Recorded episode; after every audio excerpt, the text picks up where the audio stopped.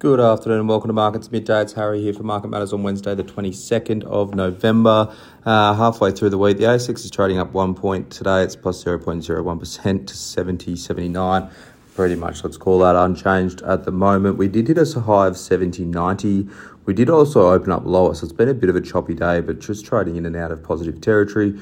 Best sectors at the moment utilities up 0.67%, energy is up 0.6%. The worst sectors tech is down 1.15%, real estate's down 0.81%. The hottest stocks Karoon Energy, KAR, that's up 3.07%.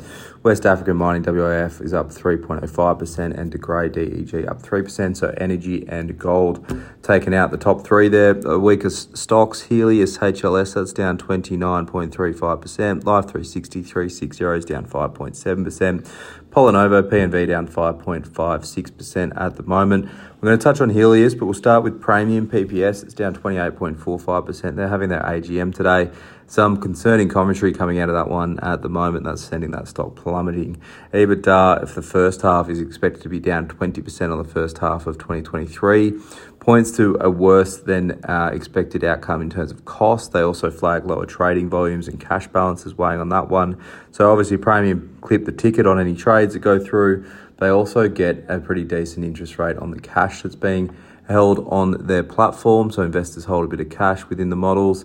That cash gets an interest rate applied to it, but the investor sees part of that interest rate. Praemium sees a bit of a margin improvement there. So having lower cash balances that will impact Praemium's earnings.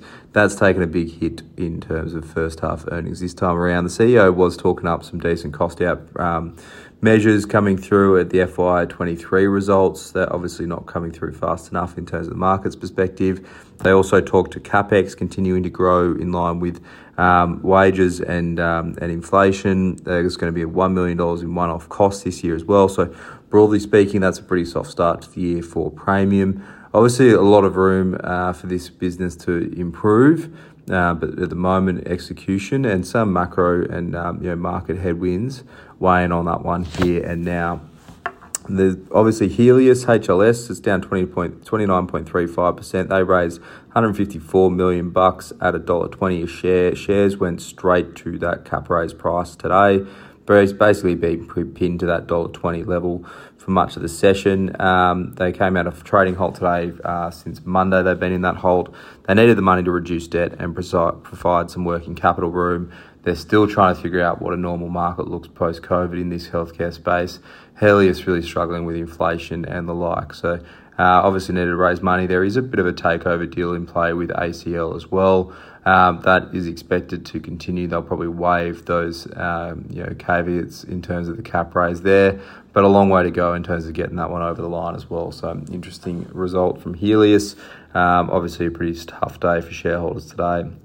Lovisa LOV, it's up plus 0.88%. So it was trading down um, for most of the morning down about 1%. has managed to rally back a little bit in the last half an hour. Their trading update was provided at their AGM today. Same store sales is down 6.2% there. So we are seeing some weakening retail sales numbers coming through for the first 20 weeks of FY24. But total sales are up 17%. That's massive growth in store numbers, really aggressive. They they opened 55, they closed 20 financial year to date. So that's a net result of plus, uh, 35 stores there. Um, they've got 836 stores at the moment, so it's a pretty big number, pretty decent growth coming through from Lovisa on the storefront side. Uh, but obviously, sales being impacted uh, on a store by store basis as well. Have a look at Asia markets now. Japan's Nikkei's up to 0.28%. US futures are marginally lower, particularly the Nasdaq. That's down about 15 basis points. Not a great deal to watch out for in the US side. There are durable goods orders data, uh, data hitting uh, overnight, so just some uh, some sense of you know the confidence around the medium term in the US market. Uh, that provides a pretty decent read through that uh, durable goods orders there. But for now, that's all for markets at midday for your Wednesday. I Hope you enjoy the rest of your afternoon. As always, look out for the Market Matters reports.